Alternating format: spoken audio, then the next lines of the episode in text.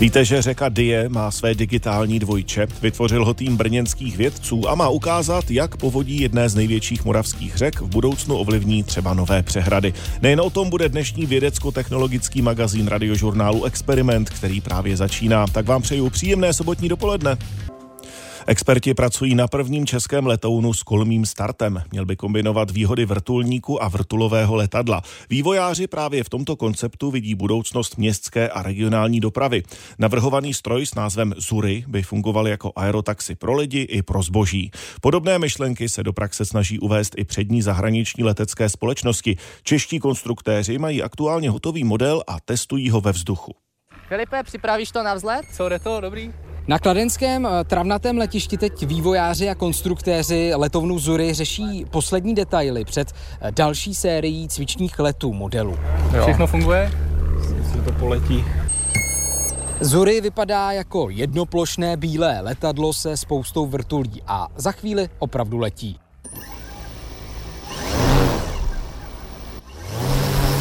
Model letadla je řízený vysílačkou a každý z letů trvá jen pár desítek vteřin. Mezi nimi je potřeba doladit různé součástky. Uh, zkus to ještě povolit, tu tyč. A ještě ten imbus doneste.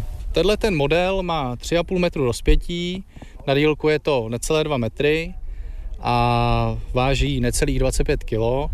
Popisuje konstruktér letadla Zury Filip Tomáš. Je to směs překlišky, různých druhů polystyrenů, různých uh, velikostí vrtulí, motorů, serv. Tady je 8 motorů, tedy vlastně vrtulí a oni se dokáží natáčet. Ano, ano, dokáží tiltovat eh, z 0 stupňů, to znamená režim letadlo. Při tom vzletu je to ale kolmo. Při tom vzletu je to 90 stupňů plus minus 5. Když teď stojíme nad tím modelem, který přistál před malou chvílí, kde by jednou seděli lidé? O, lidé by seděli v oblasti centroplánu a dejme tomu v první třetině toho trupu. To znamená První sedí pilot a za ním jsou čtyři pasažéři mm-hmm. ve dvou řadách. Takže tam, kde teď je spousta kabelů, tak tam jednou budou lidi. Přesně tak, přesně tak. Protože to bude i rotovat, že tím, jo, jo. je to jako chycené výš, tak to krásně. Jo. Vývojáři jsou ale stále na začátku. Aktuálně potřebují co nejvíce vzletů k tomu, aby měli data pro správné nastavení pilotování. Je to pro nás důležité kvůli tomu, abychom validovali data, které potom použijeme při vývoji toho většího modelu nebo i toho velkého letadla. A tyhle ty data jsou pro nás nesmírně důležitá, protože přece jenom je to moderní, ještě to ve světě není. Takže jste nějak minulé. Dobře, plyn dole, disarmed, angle mode. Řídící systém navrhuje Jan Belák, student elektrofakulty ČVUT. Je to v podstatě kombinace tradičního letadla a helikoptéry. Mělo by to být schopné kolmého vzletu a přistání. My si tady povídáme na kladenském letišti. Kolem nás teď startuje Cessna. Tak eh, proč vůbec je potřeba vyvíjet nové typy? Něčeho, co už prostě desítky let funguje? No, to je dobrá otázka. V podstatě většina firm ve světě se zaměřuje na to, že jsou schopni právě přenést tuto leteckou mobilitu do měst. Jejich cílem je většinou vytvořit letoun, který je schopný, podobně jako helikoptéra, letat do měst a současně doletět tak daleko a levně. U helikoptery je většinou hodně problém s cenou letu, takže umožnit levnou městskou dopravu, která právě doplní už existující typy. ARM. Kdyby teoreticky mohl vyvíjený český letoun Zury opravdu vzlétnout i s lidmi, se zatím konstruktéři odhadnout netroufají. Jak jsou na tom ale firmy v zahraničí a jak složité bude pro nový směr městské letecké dopravy upravit legislativu, nejen to probereme v magazínu Experiment ještě za chvíli. Z kladenského letiště Ondřej Vaňura, Radiožurnál. V magazínu Experiment ještě zůstaneme u budoucnosti městské letecké dopravy. Před chvílí jste slyšeli reportáž o vyvíjeném českém letounu s kolmým startem Zury, ale podobné stroje kombinující vrtulníky a letadla vymýšlejí i zahraniční firmy. Nejen o tom teď budeme mluvit s Vladimírem Němcem z dopravní fakulty Jana Pernera Univerzity Pardubice. Přeji vám dobré dopoledne. Dobré dopoledne vám je posluchačům. Jsou podle vás tahle aerotaxi s kolmým startem opravdu budoucností dopravy? Kde všude by mohla najít uplatnění? Tak eh, určitě jsou to eh, jeden z trendů, kam ta doprava se bude vyvíjet, protože samozřejmě ta doprava dneska je nějakým způsobem na nějakých maximech, co se týče své kapacity a my, pokud si budeme chtít udržet nějakou udržitelný rozvoj, tak budeme hledat, muset hledat a doplňovat vlastně tu dopravu dalšími mody. Takže určitě z mého pohledu ano, je to jeden, jedna z cest, kterými je dobré se, nebo kterým je dobré se věnovat. Když byste měl ve stručnosti schrnout výhody a nevýhody takového typu dopravy?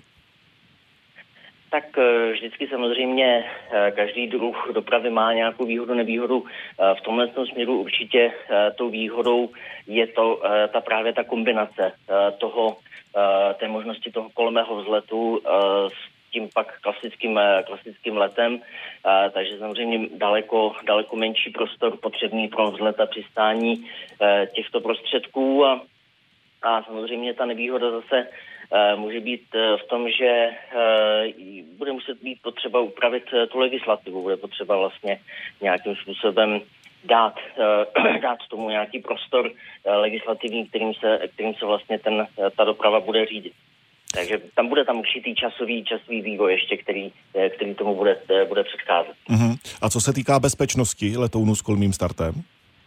Tak eh, bezpečnost eh, samozřejmě eh, je tady tenhle ten vývoj vlastně z těch prostředků je poměrně dlouhý, takže ty konstruktéři už jsou tady nastaveny, nebo už jsou tady nastaveny nějaké standardy bezpečnostní, takže z mého pohledu, tak jak vnímám ten vlastní vývoj, jak běží, tak budou srovnatelné, co se týče běžných letadel takže nemáme se v úvozovkách čeho bát. Hmm. Velké světové firmy typu Boeing, Airbus nebo Honda už do těch prototypů investují. Jak daleko je vlastně jejich vývoj v tuhle chvíli? Všichni víceméně eh, jsou v pozici toho, že vlastně on ten vývoj běží paralelně eh, dva takové vývoje vedle sebe. Jedna věc je vlastně ta schopnost toho vzletu, eh, kolmého vzletu a přistání a druhá věc je vlastně samotný pohon těch zařízení, protože i to je určitý, určitá výzva pro ty konstruktéry. Takže jsou, řekněme, mají za sebou trošku daleko větší finanční zázemí než vlastně kolegové z ČVUT a tím pádem vlastně mají trošku co se týče vývoje malinko, malinko náskok, co se, jakoby velikosti vlastně těch, těch zařízení. Ale pokud vím, tak vlastně s lidmi to ještě není zkoušeno. No a kdyby mohlo, kdyby podle vás mohlo vzlétnout podobné letadlo, třeba i zkušebně, ale s lidmi na palubě? Lečte se, eh, co se týče zkušebních, zkušebního provozu, tak eh, tam si myslím, že se bavíme v řádech eh, let. To určitě nebude nějako, nějako dlouho trvat, protože ta, ty prostředky vlastně jsou bezpečné. Ta, mm, to, to řízení vlastně těch, těch prostředků je, je, je už vyvíjeno dlouhodobě, takže zkušební provoz určitě velmi brzo. Pokud byste se bavil, pokud bychom se bavili o vlastně komerčním využití vlastně nasazení, tak tam si myslím, že budu optimista a rád bych a chci věřit tomu, že to do těch deseti let určitě stihneme. O budoucnosti městské letecké dopravy jsme v magazínu Experiment mluvili s Vladimírem Němcem z dopravní fakulty Jana Pernera Univerzity Pardubice. Děkujeme za váš čas, naslyšenou. Naslyšenou. Tolik útoků v kyberprostoru v souvislosti s válkou na Ukrajině jsme nečekali. I to říká v exkluzivním rozhovoru s reportérkou experimentu Marí Veselou hlavní bezpečnostní expert Google Billy Leonard. Se svým týmem sleduje aktivitu ruských hackerů na Ukrajině. Skupiny podle něj útočí i na ostatní státy v Evropě. Tak připomeňme, že problémy v kyberprostoru má v posledních týdnech i Česko. Web ředitelství silnic a dálnic zůstává po včerejším kybernetickém útoku nedostupný. Toto je jedna ze zpráv, kterou jste mohli slyšet tento týden ve vysílání radiožurnálu. Tentokrát bylo terčem ředitelství silnic a dálnic. V Dubnu hekři vyřadili z provozu weby ministerstva vnitra nebo českých drah. Tehdy se k tomu přihlásila proruská skupina, která se říká Killnet.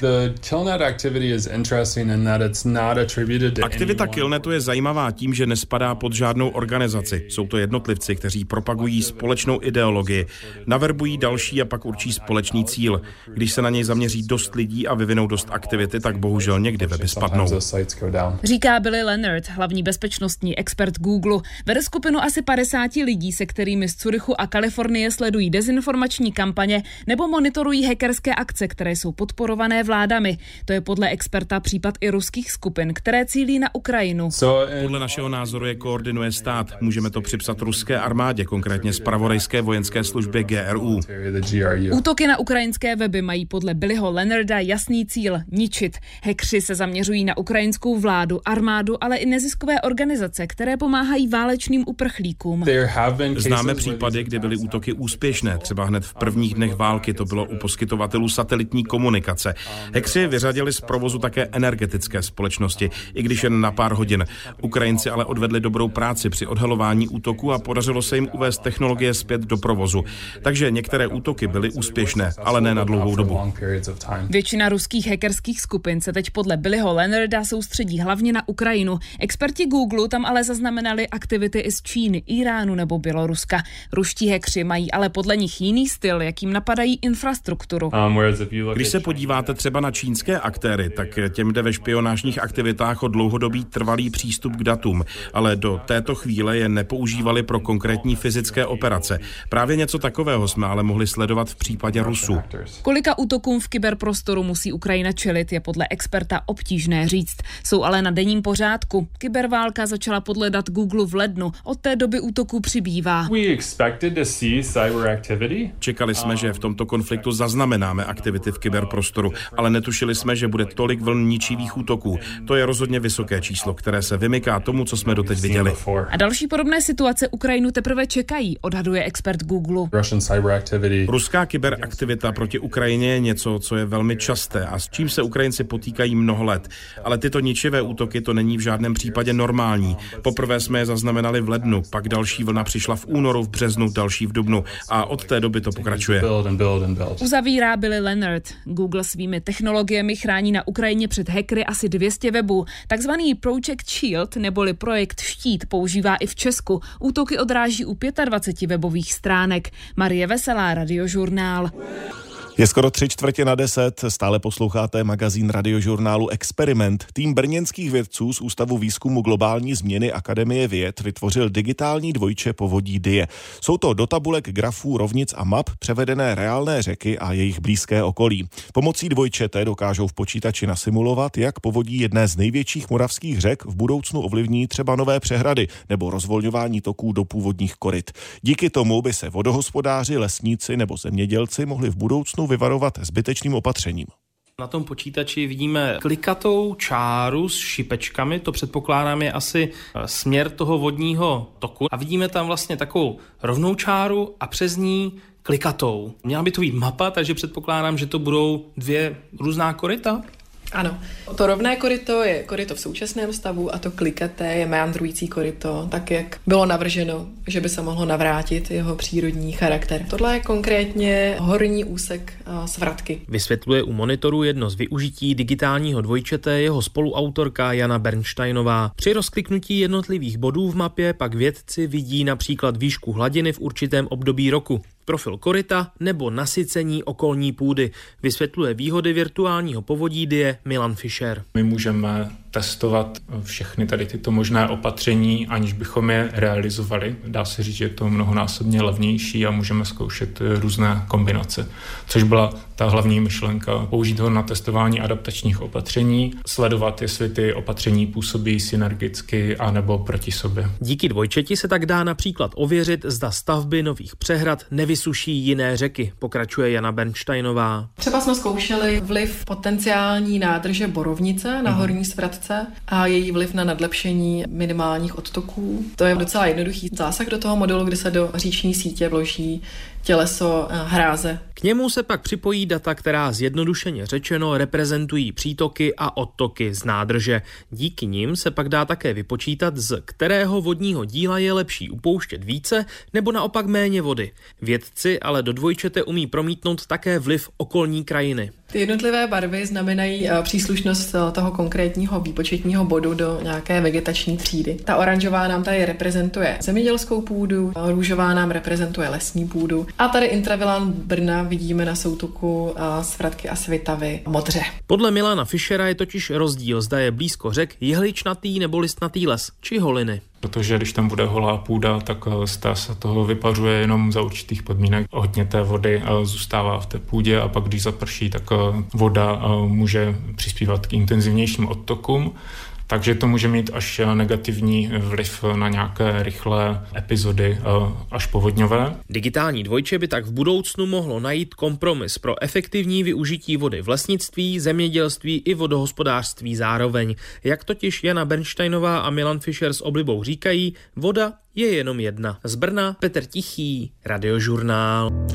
Robotické výrobní linky, chytrou domácnost anebo ultrarychlé hraní počítačových her. Nejen to všechno umožňuje nová generace internetu známá jako 5G sítě.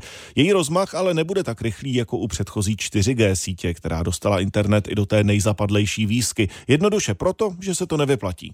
Je to vlastně stejné jako s mobilními telefony. Když máte tlačítkový a chcete mobilem třeba platit, tak musíte investovat do chytrého přístroje. Ale když už ho máte, tak si dobře rozmyslíte, jestli se vám vyplatí koupit si nový jen proto, aby se data stahovala o něco rychleji. U sítě 5G není až tak velká motivace rychle provádět ten upgrade, protože ta síť 4G relativně dobře dneska vyhovuje řadě uživatelů, čili operátoři se v první fázi zaměří na velká města a na ty logistické areály, výrobní haly a podobně. Penetrace mobilními zařízeními podporujícími 5G je zatím velice malá. Přibližuje situaci docent Jiří Vodrážka, vedoucí katedry telekomunikační techniky Fakulty elektrotechnické ČVUT v Praze. A jak doplňuje jeho kolega Zbyněk Kocur, tak větší rozšíření a využívání rychlých 5G sítí není jen záležitostí nové infrastruktury.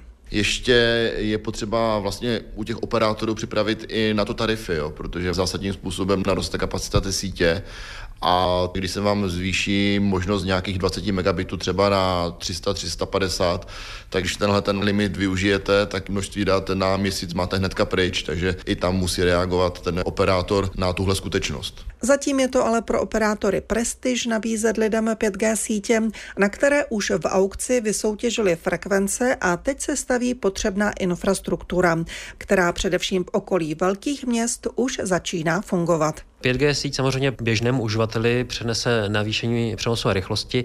V začátcích budování to není příliš eh, razantní nárůst, je to podmíněno přidáváním dalších mitoštových pásem, aby se mohli navyšovat i víc a víc. Nicméně je tady jedna důležitá nová vlastnost, kterou 5G síť přináší, a to je podpora průmyslových aplikací s nízkým spožděním, s rychlou odezvou, s takzvanou nízkou latencí. A to je jeden z těch segmentů, který se teďka postupně rozvíjí a bude v dalších letech rozvíjet. Pátá generace internetových sítí je totiž primárně určena pro průmysl 4.0 a lidé z toho mohou jen vytěžit, protože přenos dat je až desetkrát rychlejší. Když uvedu příklad robotické výrobní linky, kde se montují třeba automobily nebo jiné produkty, pak je tam celá řada dopravníků, které potřebují se pohybovat, nejsou vázáni na žádnou fixní síť, takže potřebují být připojeni radiové mobilní sítí a právě pro takováto zařízení autonomní systémy roboty a u těchto systémů, které potřebujeme řídit v reálném čase, je právě důležitá ta rychlá odezva. K tomu je ale potřeba upgradeovat, tedy vylepšit stávající internetovou síť, což je velmi nákladná záležitost a to nejen pro operátory. V té první variantě se bude updateovat ta radiová část a to jádro sítě, takzvaný mobilní core, zůstává stejný. Ten se bude měnit, protože celkově je to velká investice až v další fázi. No a ty logistické areály, výrobní haly musíme vybavit úplně novou infrastrukturou, novými vlastně mikrozákladovými stanicemi, které ty služby pro průmysl zajistí. Už teď se ale lidé mohou setkat s tím, že jejich Wi-Fi síť má v názvu označení 2G anebo 5G. To ale podle docenta Jiřího Vodrážky rozhodně neznamená připojení na super rychlý internet. S tím 5G se operuje různě a může mít i různý význam, protože Wi-Fi připojení se běžně provozuje jednak v pásmu 2,4 GHz, to je taková ta standardní klasická Wi-Fi, a pak v průběhu doby se předalo pásmo 5 GHz, takže tím 5G je někdy označováno ve zkratce i to pásmo 5 GHz v rámci Wi-Fi sítě. Které nabízí lepší signál a přenosovou rychlost, ale horší dosah než Wi-Fi na poloviční frekvenci. Eva Kézrová, Radiožurnál.